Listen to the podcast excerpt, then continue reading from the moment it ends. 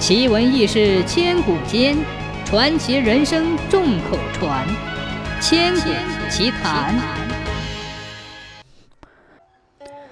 传说很久以前，有一年，宣化府摆下擂台，周围各州县的武功高手都云集于此。这个擂台一共打了二十一天，死伤了很多人。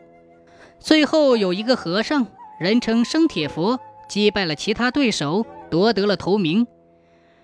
一年之后的一个冬天，生铁佛出外化缘，看见一个十四五岁的小孩子躺在雪地里，冻僵许久了。生铁佛将他抱回来，热汤热水的将他救醒，又留他住在寺庙中，当了一名和尚，法号法源。法源生性聪明，悟性极高，很得生铁佛的喜爱，将自己一身的武功。倾囊传给了法源。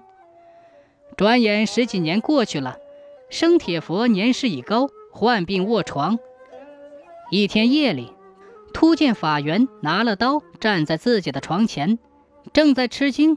只见法源说：“我是十几年前在宣化擂台上被你打死的陈武之的儿子，今天我就要给家父报仇。”说罢，举刀就要砍。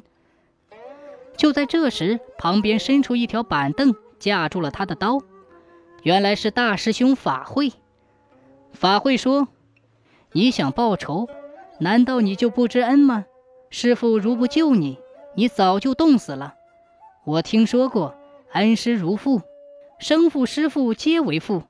你为了生父杀死师父，就不怕后人耻笑吗？”法源羞愧难当，赶紧跪下向师傅道歉。后来，人们常用“一日为师，终生为父”来表示对师长的尊称。